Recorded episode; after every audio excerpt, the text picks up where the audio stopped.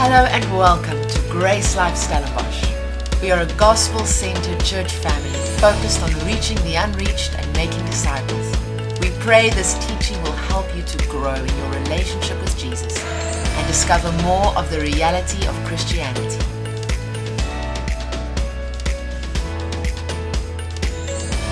Before I get going, Annette, will you share your words that you had in prayer? Sorry, I did not prepare you at all, but I like to do this.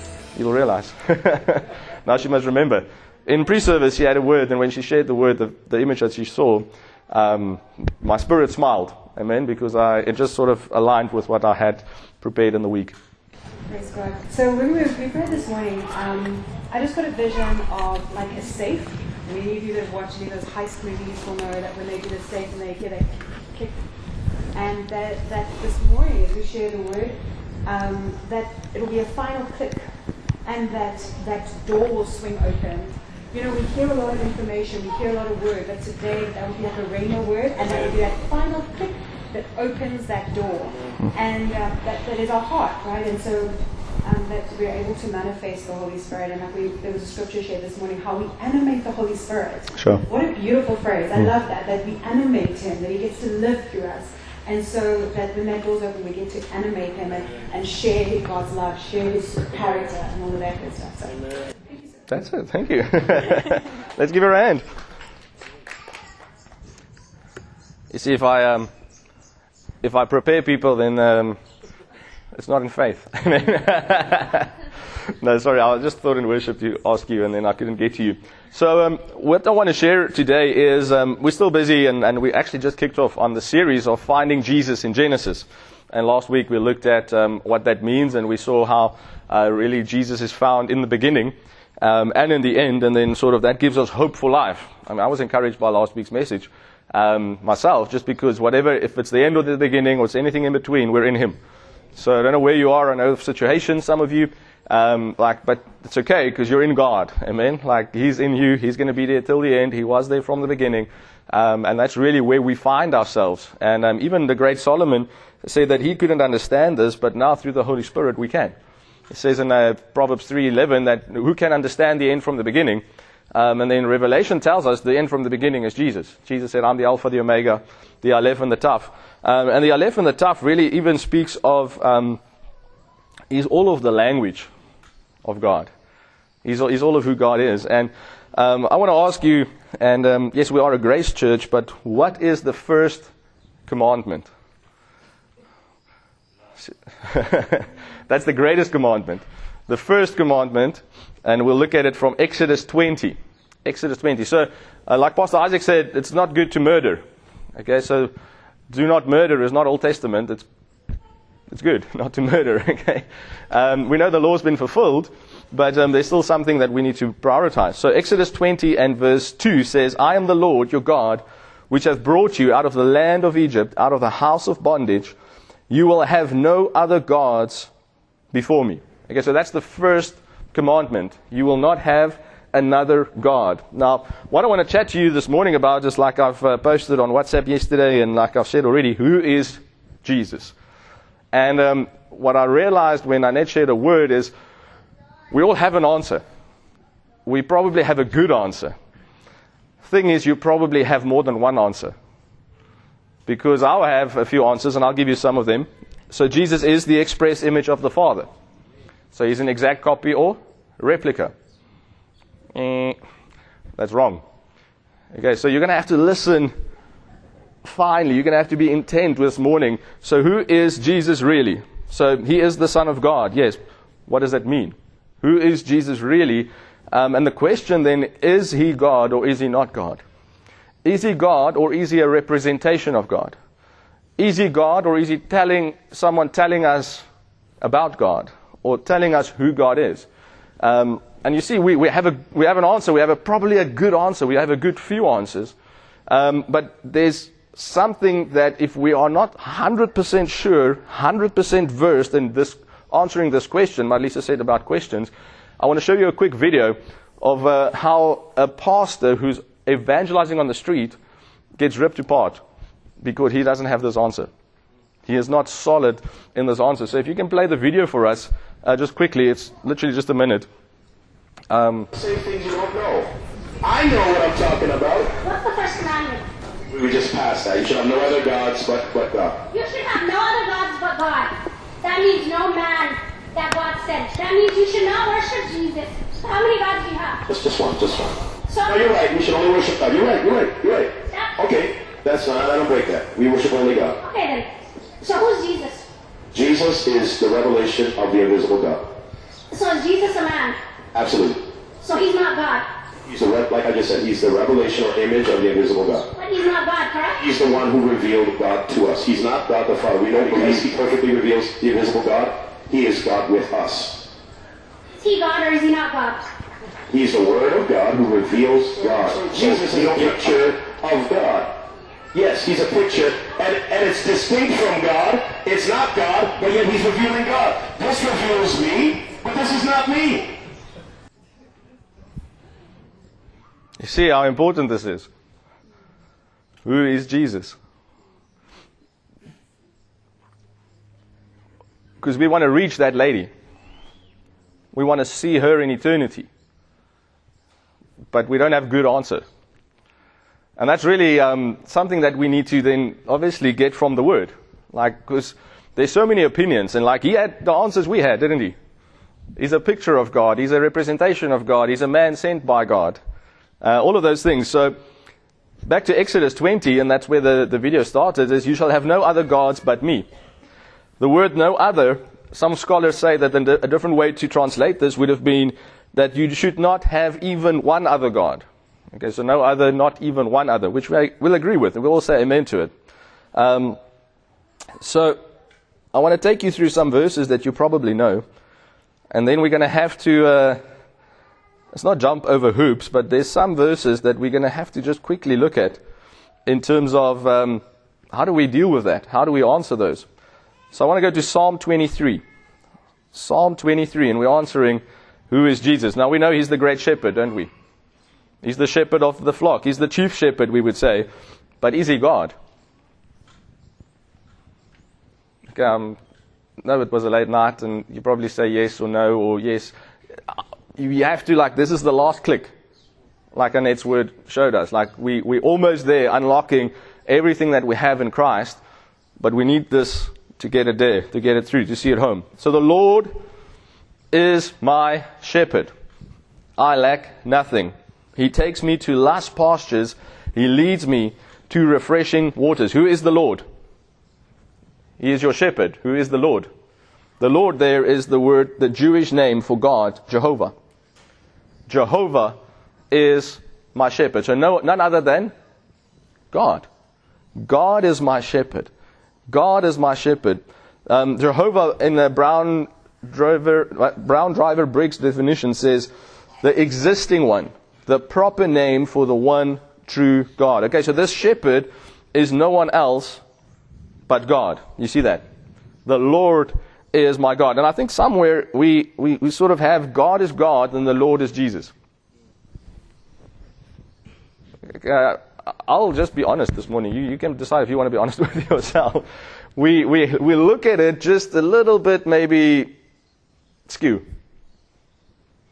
For good reason, and the Bible, some translations, doesn't help us. The King James says of verse three, He restores my soul, He leads me in the paths of righteousness for His name's sake. So what does God do? What does the shepherd do? What does the Lord do? Same person, same God, same Godhead. He restores my soul, He leads me in the paths of righteousness for His name's sake. Even when I must walk through the darkest valley, I fear no danger, for You are with me. Your rod and Your staff, they reassure me. So God does what? He deals with darkness. God deals with darkness. Now, I want to ask you, who is God? And then who is Jesus? Because Isaiah nine verse one is where we get our answer as well. It says from um, verse one, the gloom will be dispelled for those who are anxious. What a promise. Huh? The gloom, the darkness will be dispelled for those who were anxious. In earlier times, He humiliated the land of Zebulun and the land of Naphtali, but now He brings honor to the way of the sea, the region beyond the Jordan, and then uh, the N E T says the Galilee of the nations, the Galilee of the Gentiles. Where did Jesus preach? In Galilee. This is an amazing testimony of restoration through Christ, amen? Through Jesus, who walked the, the, the shores of Galilee. And I like this translation that says Galilee of the Gentiles, or Galilee of the nations. So what was Galilee of Israel, he turned into Galilee of the nations. He turned into the resting place uh, for the nations. Now, we must realize one thing. When we read the Bible, this is going to help you, we need to realize that the person who wrote whatever we're reading had intent. And we cannot change their intent. We cannot put into their words what we th- what they didn't mean. I'm going to say that again. We cannot put into their words what they did not mean. So when we read the, the book of Isaiah, for one, this is important, we see clearly that it speaks about Christ to come. But we must realize that the prophet Isaiah often wrote to the king. He often answered the issue at hand, the danger that was lurking outside the city wall. So they're speaking into the situation, but they're also prophesying into eternity. Okay? Or the eternal truth that is to come. Anyone with me? Because we read Isaiah sixty-one and we say, hey, this is about Jesus, but Isaiah didn't tell the king Jesus is coming. He gave him hope for the situation. And in that, he spoke of eternity. Now, some places there you can say, okay, this is so clear, it's so clear, it is. But often we must just go and see who is the prophet writing to, who is the prophet speaking to. The same with the psalmist. The psalmists are very emotional. Anyone realize that? Okay, they're up and they're down, and you read, and then they want to go on the hills, and then they're down in the valleys, and then they want to like uh, save everyone, and then they want to kill everyone, and then they want to hit babies' heads against the, the rocks, and like if you, this is in your Bible, if you didn't read it. It doesn't mean that God is in every word that is in your Bible. One example is where Job has four friends, and then God shows up, and he speaks to them, and he actually rebukes them for what they said. So a lot of what we read in the first how many chapters of the book of Job is not according to God's heart. It's not according to God's truth. It's not what God would have said if God was there. Because when God shows up, he says, hey, that's not me. So the problem for us is, the challenge is, you need to read through all of it. Job is quite a lengthy book to get through. But it's amazing if you get to the end. You don't get confused about God if you read all the book. It's when you read little pieces. One of the most dangerous things on your cell phone, do you know what it is? Verse of the day. You thought something, I'm going to say something else, didn't you? Verse of the day is one of the most dangerous things because it's self-centered. It's about like, what do you have now? But you don't read the context. You don't know who's speaking. You don't know what they're meaning. You didn't do the study. Maybe you did. And that, I mean, I'm not saying it won't change. It, it can change your life. A, a drop of God's truth can change your life. But why only a drop? Why not jump into the full ocean and get everything that he's meant? So we're in Isaiah and we're looking at some prophecy. Verse two says, the people walking in darkness see a bright light. Light shines on those who live in a land of deep darkness. I mean, this is, this is awesome. This is talking about us, amen? You have enlarged the nation. You have given them great joy. They rejoice in your presence as harvesters rejoice. That's how we celebrate salvation, as harvesters.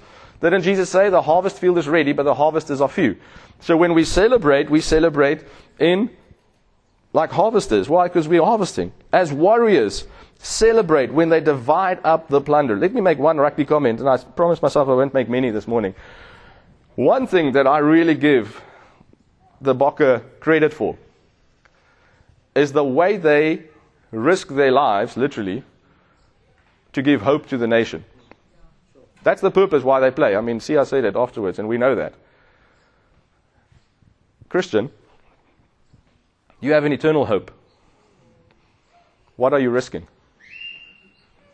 If they are risking everything to give hope to a nation who's divided, hope to a political system that's corrupt, hope to someone to get up this morning with a smile on their faces. All of that is good, but we have eternal hope. You know, the Bible often says that we should value or honor those who have risked or hazarded, is one of the words translated, their lives for Christ. Now I'm looking at those guys and like jumping in the air and like falling on the ground and getting hits against the head and like getting up again and and I'm like, that's awesome. Like, I mean, I played rugby. I know what that feels like. And you just You're in the zone and you, you, you, you love it. But we have a battle.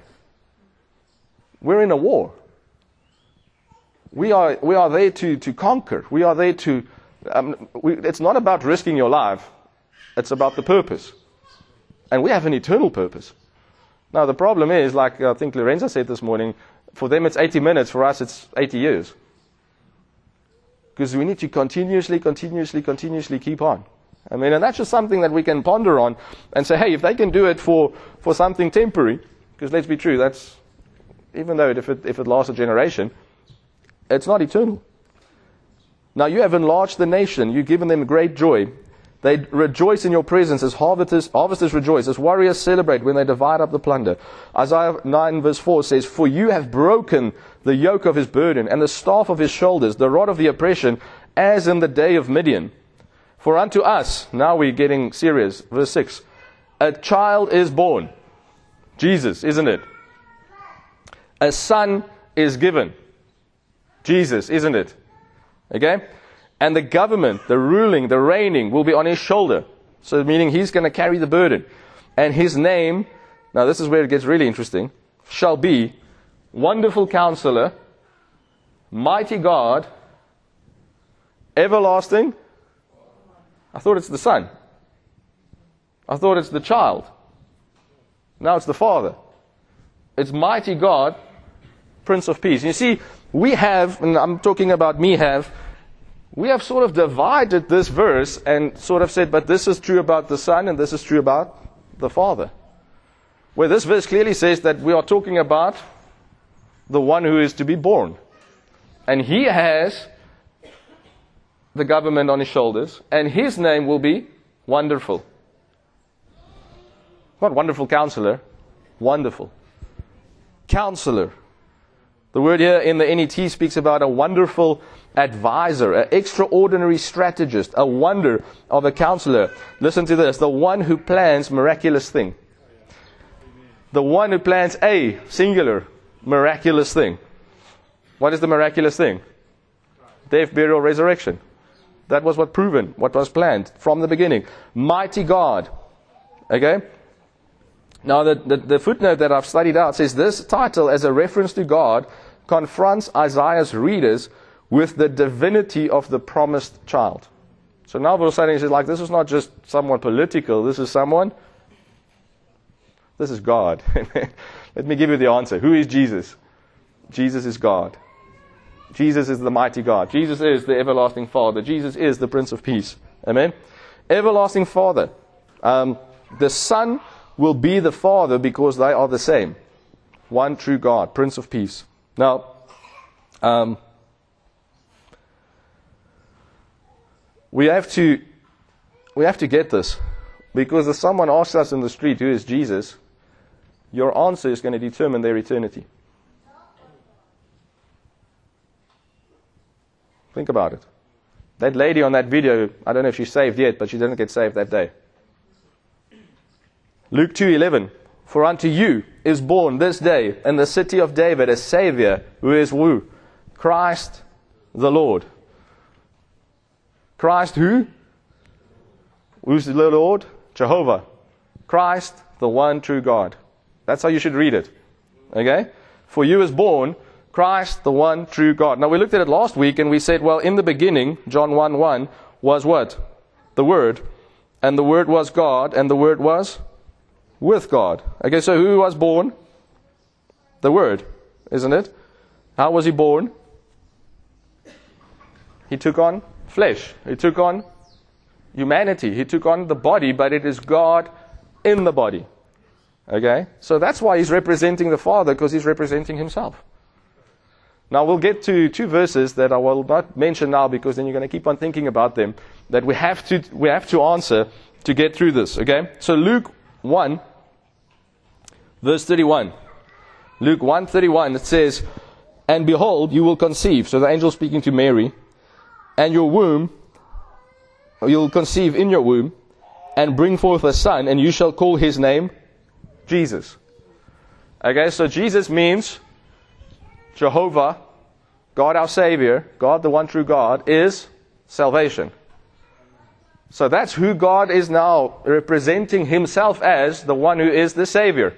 You shall call his name Jesus, because he is Jehovah, the one who saves.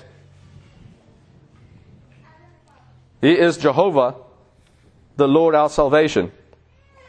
Now let me give you one of these difficult verses. Second Corinthians five nineteen.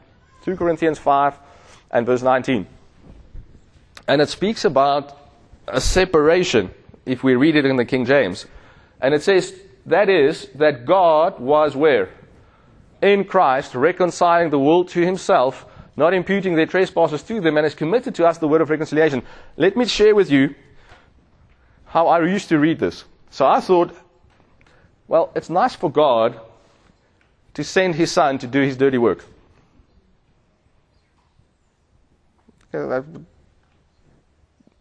it, it, it bothered me, because how can I trust? I think I shared with you last week, when I played rugby, or this was somewhere in, um, this was in ministry school, so so many places. In ministry school, like when I played rugby, we had, Mondays was fitness. Okay, you were still enough from the weekend, but you were doing fitness, and we knew it. But what bothered me always was the coach who stood on the line with his whistle and didn't run one meter with us. Which is fine, but the problem was, how would he know how tired I am? It's easy to blow the whistle, and I cannot put one foot in front of the other, yet he just says, go, go, go. The problem is then, if we see God as that type of coach or mentor, he is not in the fight with us, he is just sending Jesus to fight the fight on his behalf. Now this word helped me, and it said, but God was there with Jesus. I'm giving you my progressive revelation here this morning.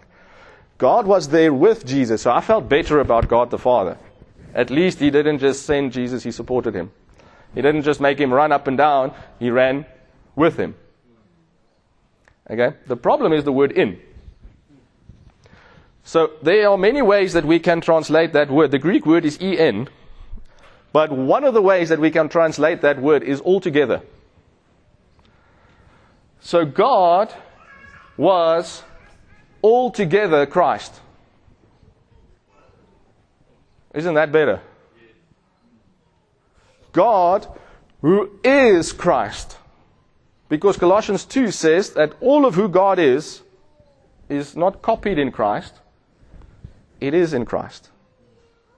The fullness of the Godhead now in a body. Colossians two verse nine.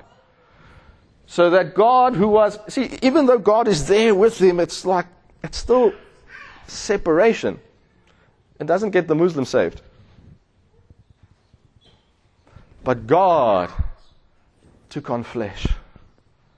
He who knew no sin, God, became sin for us, so that we could be the righteousness of God in Christ Jesus. You see, it's not new news this morning, but it's refined.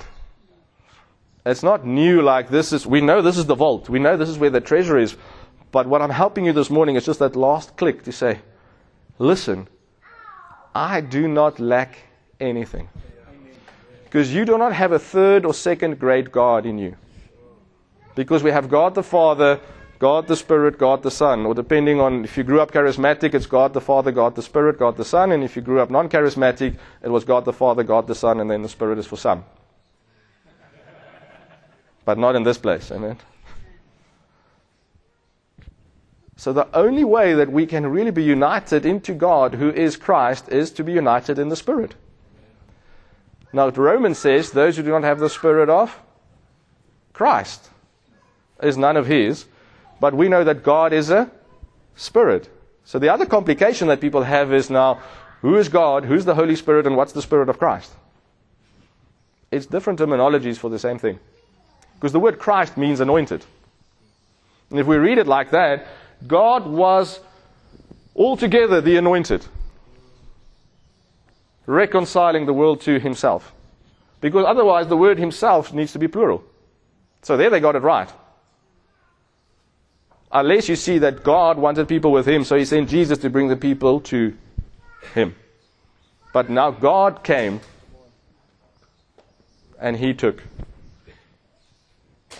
Again, we know, we'll, you'll say amen, hopefully. I told the team, don't worry, it's not a, um, what's the word I used, Alicia? Controversial message this morning. But it's powerful. It's powerful. Okay, because you can answer the question, who is Jesus, after today. We have it from John one, and we should not confuse it after this. In the beginning was the Word. And the Word was with God. That's where we, that's where the separation starts. You know, the right hand of the Father, it's not a position. It's a statement or a term of authority. We have a, a problem because in our Western mindset, I would say Harman is my right hand. Which doesn't mean he is my right hand. He is, is, is the guy who helps me get things done. That's not what it means for Jesus to be at the Father's right hand. Okay, what it means is Jesus is the execution. It, no, no, you see, I, I need to even help myself here. He is not the execution of God's power. Jesus is God executing His power. You see, that it's, it's subtle, but it's God in the flesh. Because John one fourteen says, now the Word, and we said this last week, took on flesh. So who is the Word? We need to not, it's not a debate. We're not taking votes. We're reading the Bible. The Word was God. So from John one and John one one and one fourteen, it's, it's, it's, it's done. But there's some verses then, like I said to you now, that we need to get across. One of them is uh, one that Je- Jehovah Witnesses also get wrong. It's Philippians two. Philippians two. Philippians two and verse five, we will start there. And it's interesting. Okay, today's a bit of a, a teach. You ready for it? I know only the serious people come to church after the World Cup final, so I don't need to be excited. I can go deep, okay? So, what does it say? It, it says there, let this mind be in you, which was also in Christ Jesus. Okay? Let this mind, who being... Now, this is where we get it. In the form of God, thought it not robbery to be equal with God, but made himself of no reputation, and took upon him the form of a servant, and was made in the likeness of men.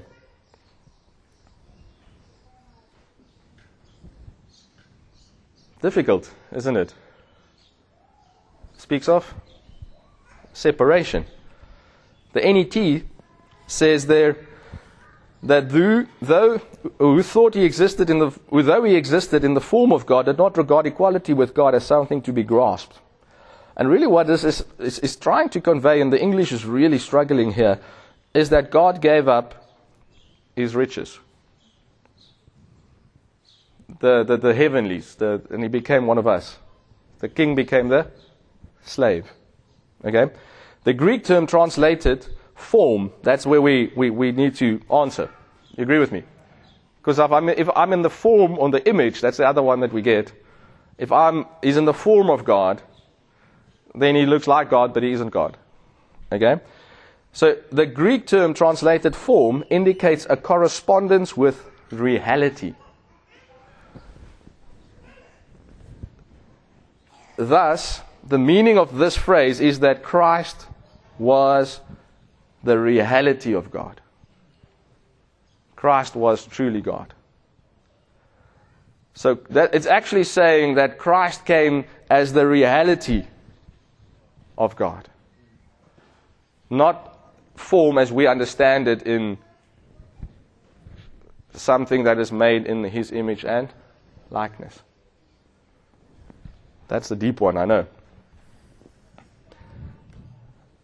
You get it? He is the reality manifested of who God is. He is God translating Himself in a language that you and I can understand, which is carnal before the cross. That's why Jesus says, if you've seen me, you've seen the Father. Because you are seeing the Father. He says to Thomas, don't you know this? He's not saying that I'm only representing the Father. Remember, that's what that preacher said in that video. and it wasn't good enough to get the Muslim lady saved. Psalm twenty-two.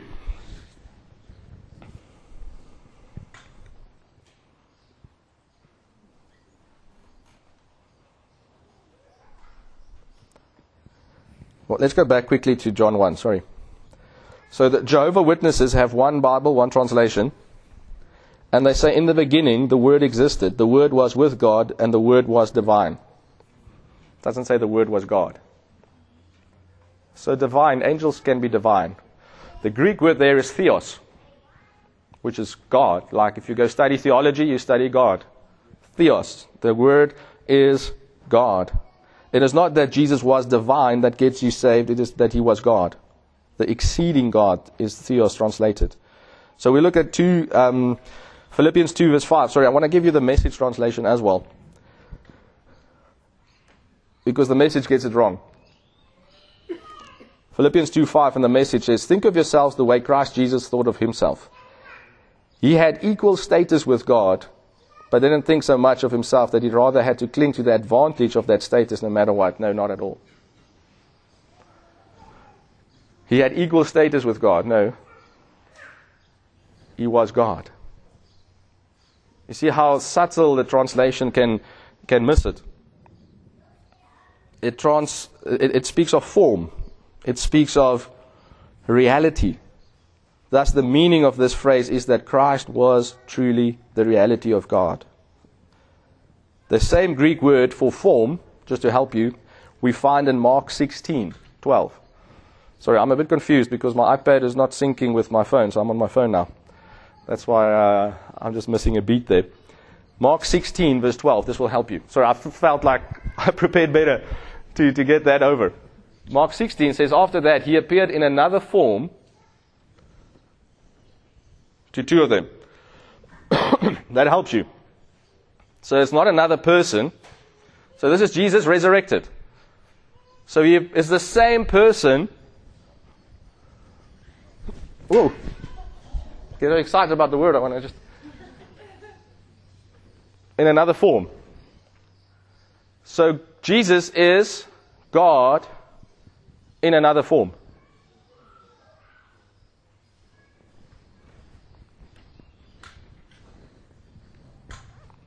Does that help anyone? Now, Jesus, who is the representation of God, Jesus who is God, translated, Jesus who is the reality of God, Jesus who is God in the flesh, hangs on the cross, and he says, my God, my God, why have you forsaken me? And right there you can come with your ten-pin bowling, number ten, and everything I just said, and it falls over. Because we do not understand Middle Eastern, ancient Middle Eastern culture.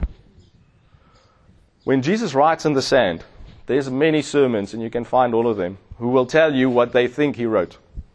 Whether it was the names of their mistresses or their sins, or like you've, some of you have heard those. What he's doing is, by writing in the sand, he's actually quoting the Old Testament.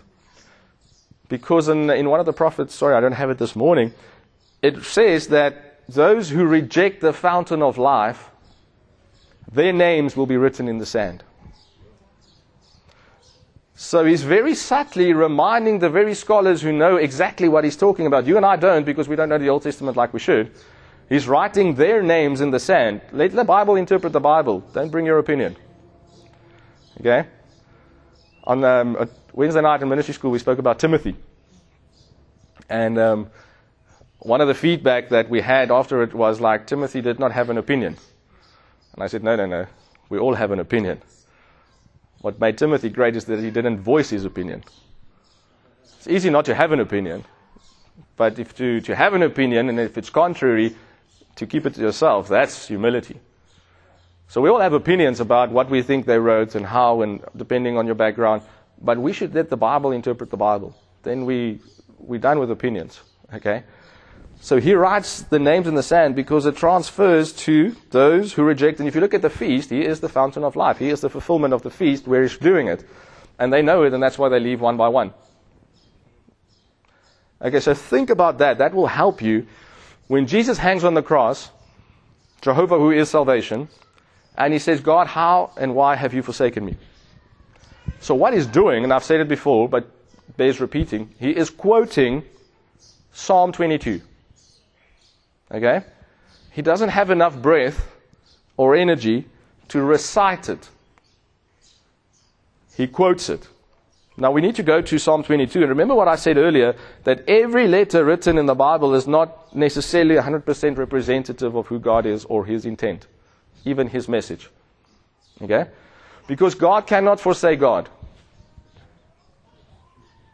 It's, it's just like, then all the other verses that we've just shared, we need to take out of our Bibles. But, my God, my God, why have you forsaken me? Who wrote that? David, the psalmist. He didn't write that about Jesus. That was how he felt in the moment. You see, God uses the beauty of poetry to bring across an amazing prophecy.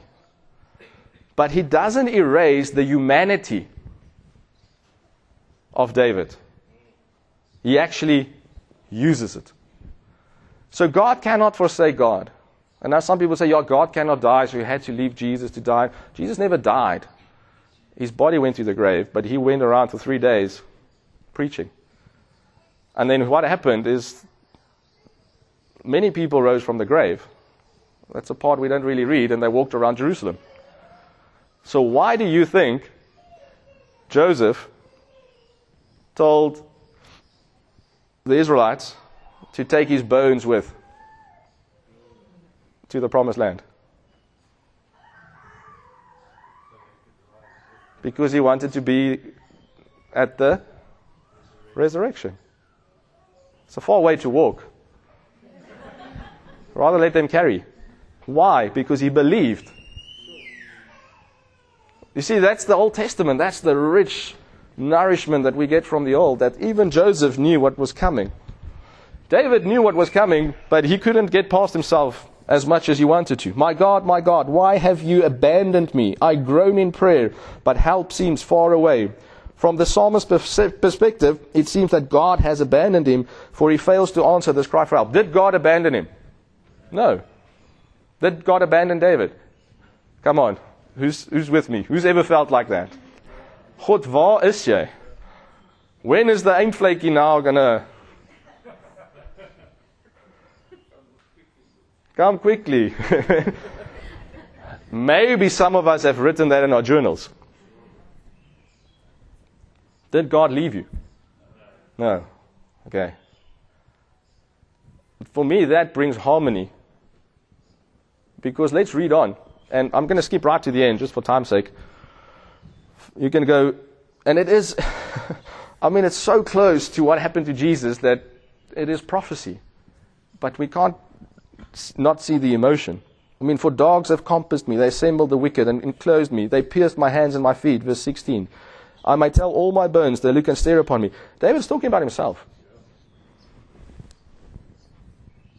So the word pierced there, it's not necessarily referencing the cross, because you know what? The cross wasn't invited, invented when David, David wrote that. But you ever felt like a word, and someone speaks a word to you, and you just know it applies in a totally different context, same word. Like this, David felt, and if you do the word study in the Hebrew, he felt like someone pinned him down, like wrestling. And then the King James went a step further and they used the word pinned down as pierced. So it's not that what he said was not the Holy Spirit inspired, but that's what he experienced.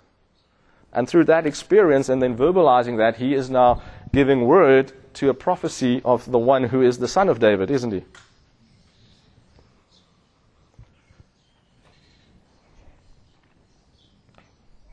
My God, my God, why have you abandoned me? That's before the cross, the state of humanity. Hopeless, anxious, in the dark. Because it's not true that God has abandoned us, but we're not aware of it. Remember Isaiah nine verse one? that he gives light to those who are anxious in darkness.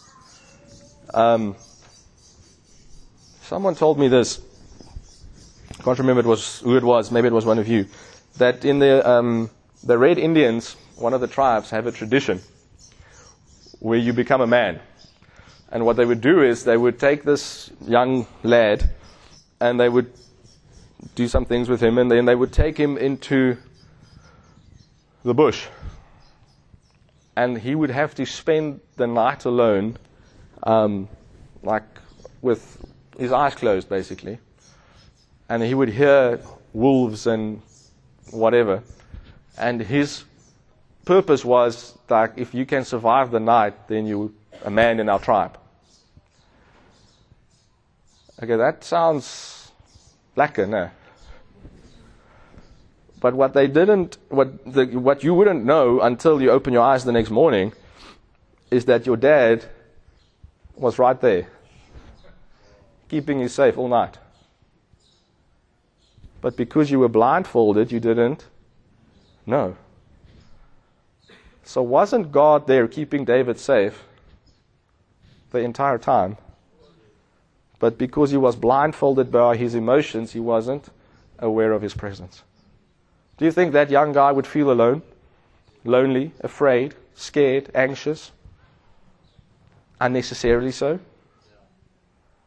That's how the life is without God. Without the enlightenment, the illumination of who God is. And God is not distant. God is not far. God is in us. God who knew no sin became sin. He took on flesh so that we could be like he is. Not a second-grade God, not a third-grade God, but the only God. Now listen to what Jesus, I believe, is actually telling on the cross, or referencing, is the last two verses. I mean, I'm sure there's more, but for time's sake, we don't gonna, we're not going to study all of it. He says in verse thirty from Psalm twenty-two. So where does he start? He starts in despair, in darkness. My God, my God, why have you forsaken me? So many psalms are like this. Then you have this build-up of truth, this build-up of reality, realization, who God is. And then he says, a posterity, or a seed, a remnant, shall serve him. It will be counted of the Lord to the next generation. They shall come and shall declare his righteousness unto a people that shall be born. And this is what he has done. So Jesus is hanging on the cross, not blaming God. He's hanging on the cross speaking hope. He says, guys, you look at me now and you think, why have God forsaken you? Didn't they say that? If he was the Son of God, why is he not calling angels forth? If he was the Son of God, why is he not getting off the cross? Because it's not about getting off the cross, it's getting out of the grave. Think about, the victory is not to get off the cross. The victory is to get out of the grave. So he had to go into the grave to get out of the grave. For the joy set before him, he endured the cross, despised the shame, and is now seated. He is now resting in the power of who he is. God, the victorious, the Almighty. And now there's a seed, and I'm part of them, who serves him.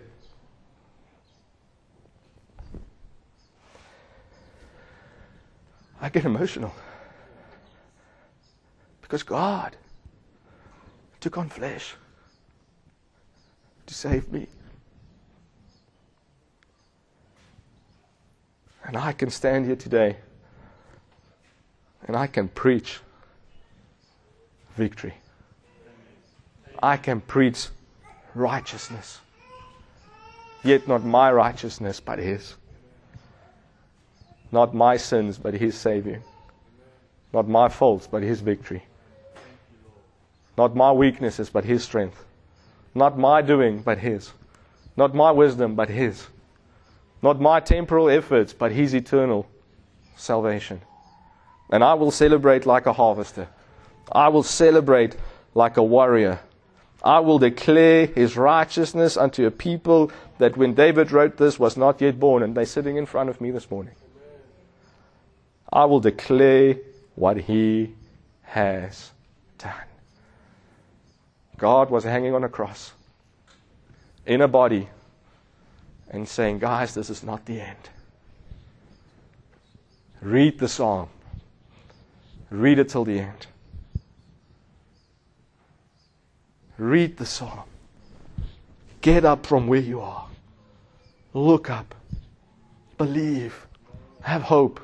Start trusting. Start moving. Start speaking. Start getting to know what Paul prayed, that you would be enlightened. You know, it's Philemon one six is so important because it says our faith doesn't become effectual when we have more faith. It says our faith becomes effectual when we acknowledge, when we come under, submit to the truth of who is in us. And this morning I want to share with you, there's no one but God in you. Amen. No one but God. The fullness now in a body. And when we look back, we see God who was in the beginning. And we look forward, we see God who's in the end. And when we look to ourselves, we see not as the world sees, not according to the flesh. Because we once looked at Jesus according to the flesh. And I trust after today, like Paul wrote, that thus we see him no more. He is God, our Savior. Paul writes to Timothy, and he concludes with this in Timothy, First Timothy three sixteen. He says that without controversy, great is the mystery. This is it. Guys, there's nothing else. This is it. God was manifested in the flesh. It's not a debate. We don't need to be controversial about it. He was justified in the Spirit, seen of angels, preached unto the Gentiles, believed on in the world, received up in glory. And now we share that glory with him. Christ in you, God in you, the hope of glory. Not like the Springboks who's going to come back and restore hope for a season. No, the hope which was hoped for is now manifested. Eternal glory on the inside of the believer.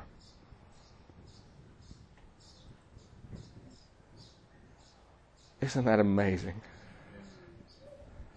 How can we still wonder about his goodness? That's a finished work if you ever had one. That's an eternal state if you've ever seen one. And now we're invited to preach on the Galilee of the nations. Going out, being with, with him at rest. The blindfold taken off. Preaching, proclaiming. Thank you. You can find more of our free teachings on our website, w w w dot grace life dot c a. And if you're ever in the Stellenbosch area, we invite you to join us for one of our gatherings. Our aim is to help you discover Jesus, find family, and experience life. To contact us or to find out where and when we meet, visit our website, w w w dot grace life dot c a.